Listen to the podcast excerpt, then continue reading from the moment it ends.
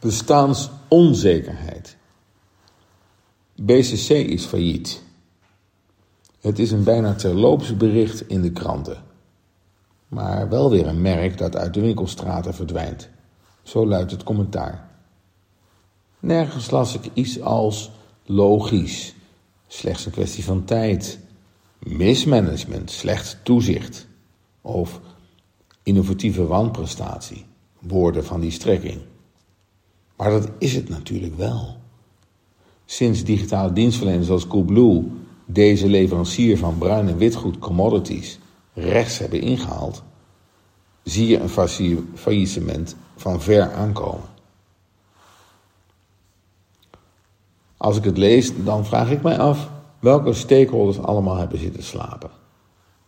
Maar het maakt heel goed duidelijk dat bestaanszekerheid niet vanzelfsprekend is. Daar moet je iets voor doen. Innoveren bijvoorbeeld. Als de zaken veranderen, dan moet je veranderen. De medewerkers hebben het nakijken.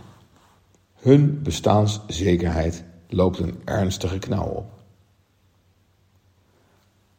Bestaanszekerheid is politiek enorm in de mode. Vrijwel alle partijprogramma's claimen het motto voor de komende verkiezingen.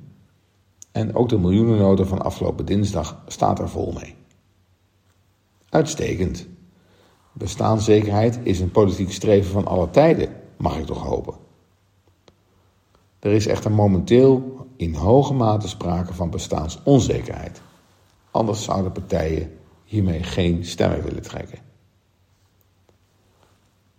Toch is het niet te hopen dat het bij deze wat populistisch aandoende cretologie blijft.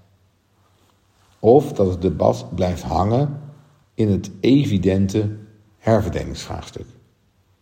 Dat lost namelijk de kern van het probleem niet op. We moeten vooral vooruit met z'n allen.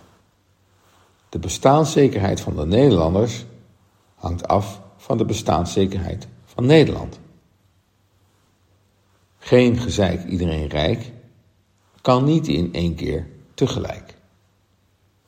BCC was ook liever niet failliet gegaan. Er wordt aan veel discussietafels geroepen om een lange termijn visie die Nederland moet redden. Ik ben het daar niet mee oneens. Maar er is één ding veel belangrijker. En dat is een verbonden team dat dat langere tijd met elkaar gaat doen. Een team dat moeilijke keuzes kan uitleggen zonder elkaar vliegen af te vangen om één zetel meer in de Kamer. Daarom is mijn pleidooi een lange termijn kwaliteitskabinet te vormen. Niet met de beste partijpolitici, maar met de beste vakministers. Een team dat met slagkracht op korte termijn werkt aan een horizon van minimaal twee kabinetsperiodes. Een kabinet dat wij het vertrouwen geven de klus te klaren. Ook al komen er, inherent aan de parlementaire democratie, over vier jaar weer verkiezingen. Laat ik het zo zeggen.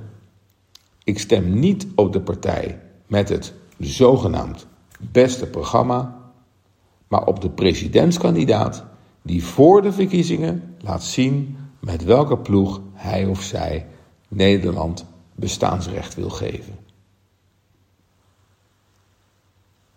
Bij BCC waren directie, toezichthouders en eigenaar too little too late om het over een andere boeg te gooien. Wel nu, de klanten halen hun elektronica wel elders. Maar de medewerkers hebben, zoals gezegd, het nakijken.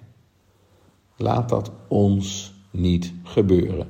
Kies voor een lange termijn kwaliteitskabinet. Anders wordt Nederland het BCC van de toekomst.